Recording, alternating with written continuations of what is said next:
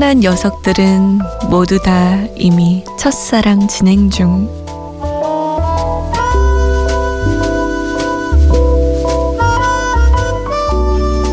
델리 스파이스의 고백. 이 노래의 가사는 일본 만화 H2에 나오는 대사죠. 주인공 히로가 중1 때까지는 너무 작아서 별 인기가 없었지만 고등학생 때 키도 크고 멋진 남자가 되어 보니 마음에 둔 여자아이들은 이미 다 첫사랑 중이었다는. 요즘은 웹툰이 대세라지만 그래도 종이 만화만의 맛이 있잖아요. H2 슬램덩크 아기 공룡 둘리 잠 못 드는 밤 다시 읽고 싶은 추억의 만화 뭐가 있으세요?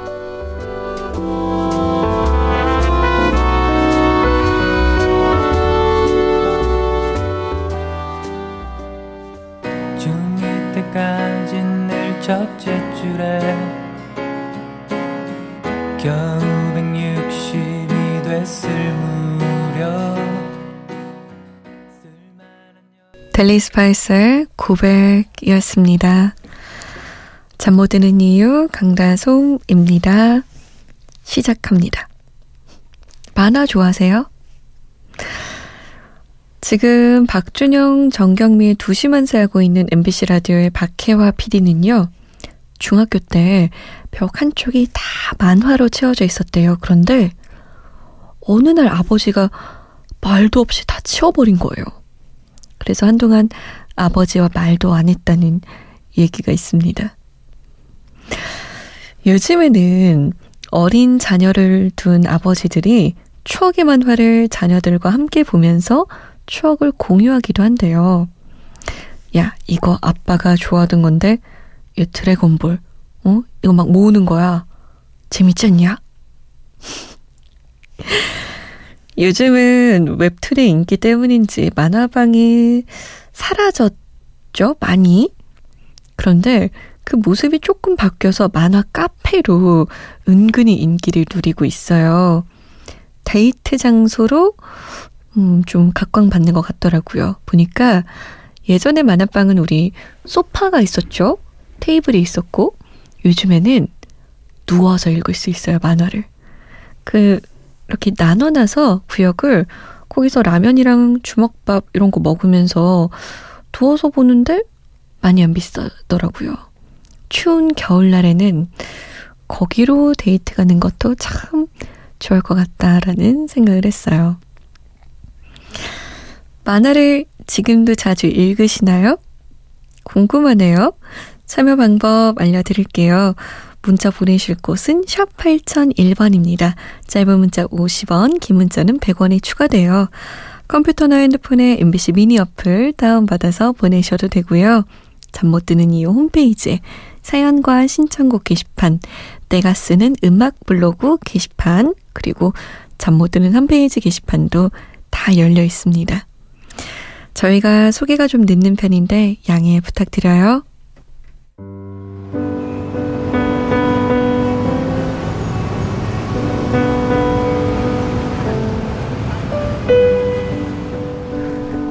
하루의 여운이 채 가시지 않는 밤.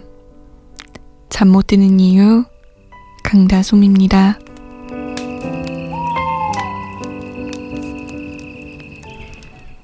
잠 못 드는 이유, 강다솜입니다. 함께하고 계십니다. 7915번님이, 안녕하세요. 올해 고등학생이 되는 학생입니다. 고등학생이라는 설렘, 공부라는 두려움을 안고 방학을 보내고 있어요. 공부를 할 때도 놀 때도 왜 이렇게 불안한지 모르겠어요. 공부해서 뭐 하나? 라는 생각도 들고요. 저 어떡하죠? 신청곡 서영은의 웃는 거야 부탁드려요. 라고. 음, 이런 시기가 한 번쯤은 오는 것 같아요. 고등학교 때. 저는 고3 때 왔어요. 고1 때 오는 게 얼마나 다행이에요. 근데, 글쎄요, 이게 정답이 아닐 수도 있지만, 그냥 그 시기라서 그렇게 불안하고 이거에서 뭐 하나 라는 생각도 들고 그런 것 같아요. 불안함이 당연하다 라고 생각하면 조금은 위로가 되지 않을까요? 그리고 그거 공부한 거 나중에는 다 도움돼요. 도움 안 될 것 같죠? 사는 순간순간에 도움이 신기하게도 되더라고요. 아, 솔직히 말하면 수학은 좀 도움 안 되는 것 같아요. 이건 정말 솔직한 거야. 함수 이런 거 진짜 도움 안 됐어요. 뭐, 함수를 풀면서 얻은 수학적 사고는 저를 도왔을 수도 있죠. 네. 고등학생 땐 그런 생각 많이 들어요. 너무 개의치 말고 하루하루 그냥 하루를 잘 보내보자 이런 생각으로 지내봐요. 화이팅! 1521번님은 안녕하세요. 야간 장거리 운전하는 40대 후반의 화물차 기사입니다. 운전하면서 라디오 많이 듣는데요. 특히나 심야 라디오 진행하는 제작진이나 특히 솜디에게는 약간의 채무감 같은 걸 느낍니다. 매일 좋은 음악, 사연, 그리고 목소리 듣기만 하고 한 번도 사연을 보낸 적이 없거든요. 항상 감사히 잘 듣고 있다는 이야기 꼭 드리고 싶어요. 사실 오늘 보내는 라디오 사연이 여지껏 살면서 처음 보내는 것이거든요. 혹시 몰라 신청곡도 하나 보내봅니다. 자우림의 Something Good. 다시 한번 감사합니다. 라고 남기셨어요.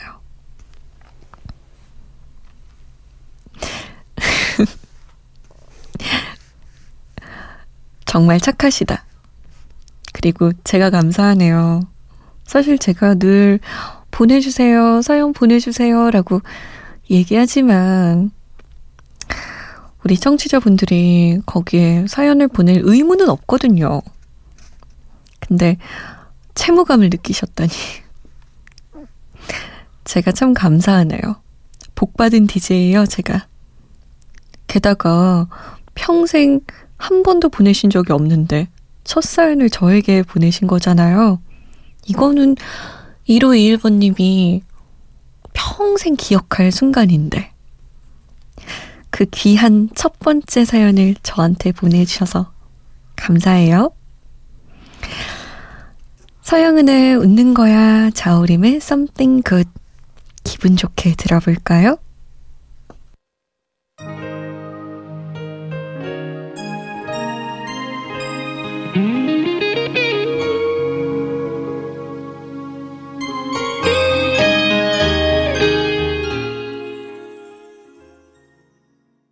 마치 좋은 일이 생길 것만 같은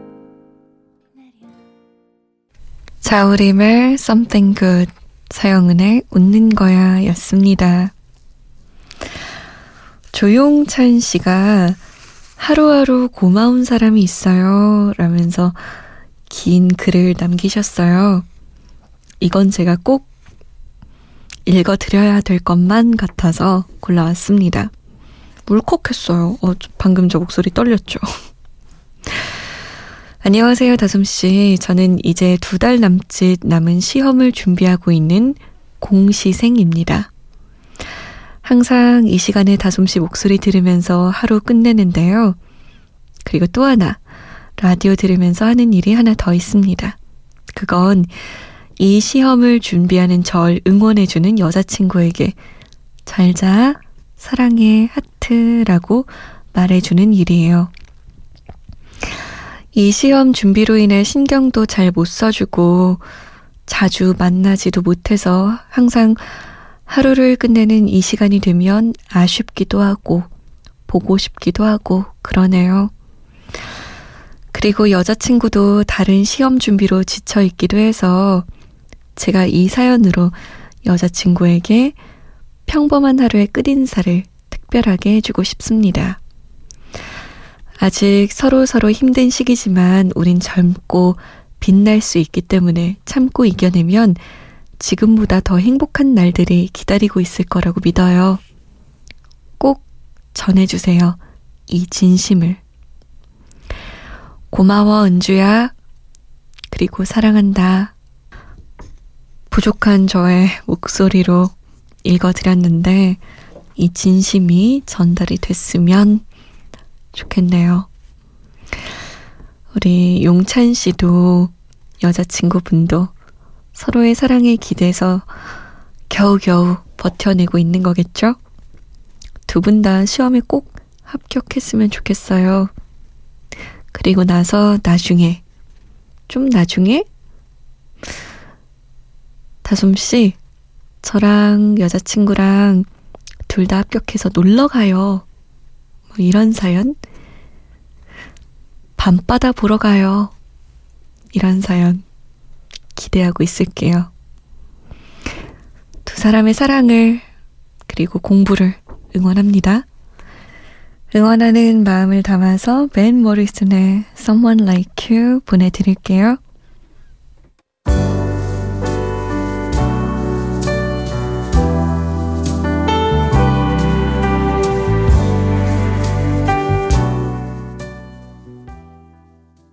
벤 모리슨의 Someone Like You 였습니다. 새싹 문자로 3984번님이 보내셨네요. 다솜 누나, 남양주 사는 20살 학생입니다. 이제 대학생이 되는데 학교 가기 전 가게 아르바이트를 매일 도와드리고 새벽에 퇴근할 때마다 듣고 있어요. 아버지는 애청자시고요. 아버지가 듣고 싶어 하시는 황규영의 나는 문제없어. 들려주세요. 라고. 아이고 기특해라. 아이고 아이고 예뻐라. 이런 멋진 아들이라니. 동네방네 자랑하고 다니실 것 같아요. 우리 아들이 어떤 아들이냐면, 날 이렇게 도와준다. 도와줄 뿐만 아니라 내가 좋아하는 라디오에 사연도 보내준다 하면서 어, 신청하신 황규영의 나는 문제 없어 응답하라 추억의 노래로 들을게요. 1993년 11월로 가봅니다. 그 당시에 발표된 1집에 수록돼 있거든요. 이 데뷔 앨범인 1집이 대히트를 치면서 당시 가요 차트 10위권에 들어가기도 했어요. 아직까지도 세련된 느낌이 나죠, 이 노래는. 반주에 상당한 공을 들였기 때문이 아닐까 싶어요. 타이틀곡 나는 문제없어는 1997년 IMF 당시 라디오에서 자주 틀어줘서 다시 회자되기도 했습니다. 당시에는 정말 모든 국민들이 힘들어하던 상황이었기 때문에 함께 잘 극복해보자. 우린 할 수 있다. 이런 의미에서 방송사에서 많이 선곡되었던 거죠. 재밌는 건 지금 MBC FM4U에서 굿모닝 FM 진행하고 있는 노홍철 씨 때문에 이 노래가 다시 주목받기도 했습니다. 만원의 행복이라는 프로그램에 출연했을 때부터 이 노래를 즐겨 듣는다고 했고요. 무한도전에서도 이 노래 종종 부르기도 했고요. 그래서인지 노홍철 버전의 나는 문제없어가 종종 MBC 라디오에서 나오기도 해요.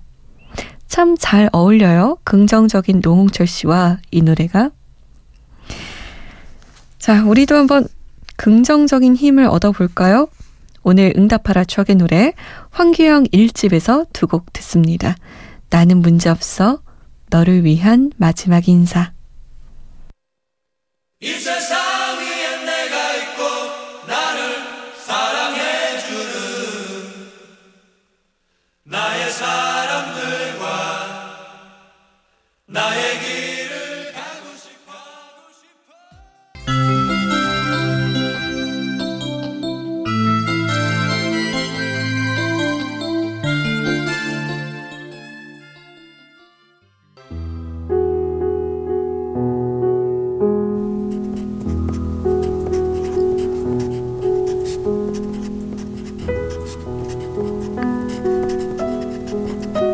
잠못 드는 밤 한 페이지 강다솜입니다.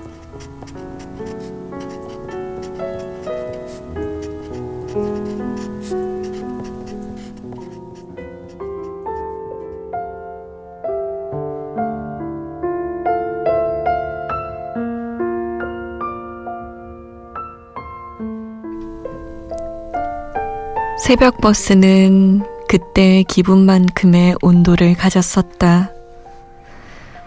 그녀와 싸우고 돌아오는 밤, 정류장 기둥은 차가웠고 버스는 오지 않았다. 몇 정거장을 터벅터벅 걷다 보면 나를 스치는 건 내가 뱉은 입김 뿐이었다. 겨우 버스에 올라타면 졸고 있는 사람들과 얕은 술 냄새가 나보다 먼저 앉아 있었다. 오랜만에 새벽 버스를 탔다. 그녀의 집 앞으로 가 선물을 주고 오는 밤. 버스와는 밤 공기보다 포근했고, 라디오에서는 조용한 음악이 흘러나오고 있었다. 오늘 같은 버스였으면 좋겠다. 오늘 같은 새벽이었으면 좋겠다.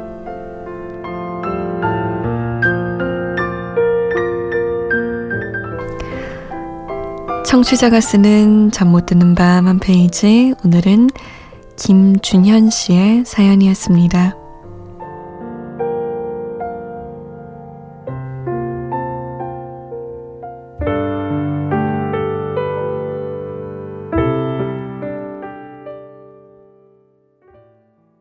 에피톤 프로젝트 새벽녘이었습니다. 잠 못 드는 밤 한 페이지. 오늘은 청취자 김준현 씨의 사연이었습니다. 사랑하는 사람, 그게 꼭 연인이 아니더라도 사랑하는 사람의 기분에 따라서 주변의 공기가 많은 것이 바뀌는 것 같아요. 왜 그런 얘기 있잖아요.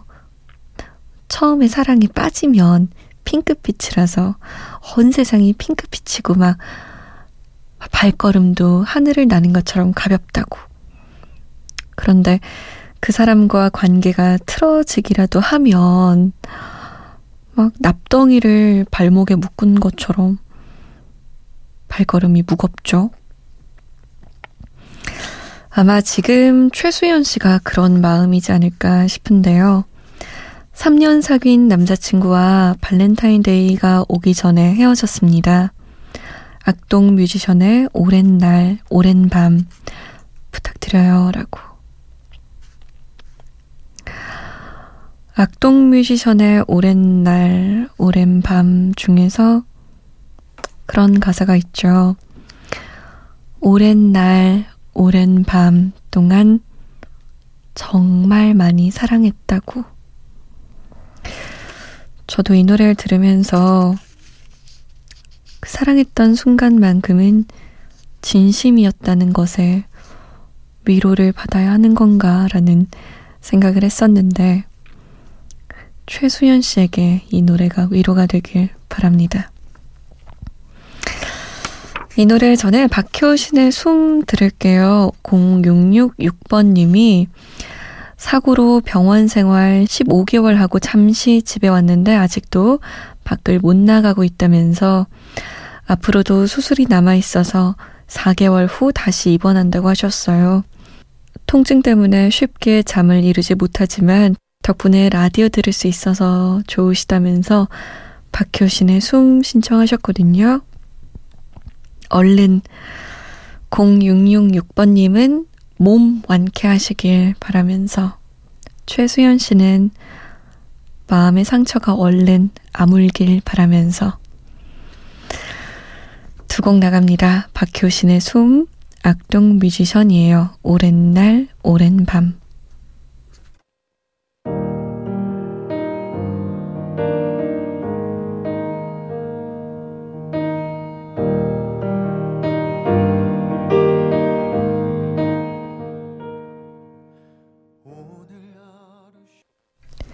오늘의 끝곡은 악동 뮤지션의 오랜 날, 오랜 밤입니다. 저는 내일 다시 올게요. 편안한 밤 보내세요. 지금까지 잠 못 드는 이유 강다솜이었습니다.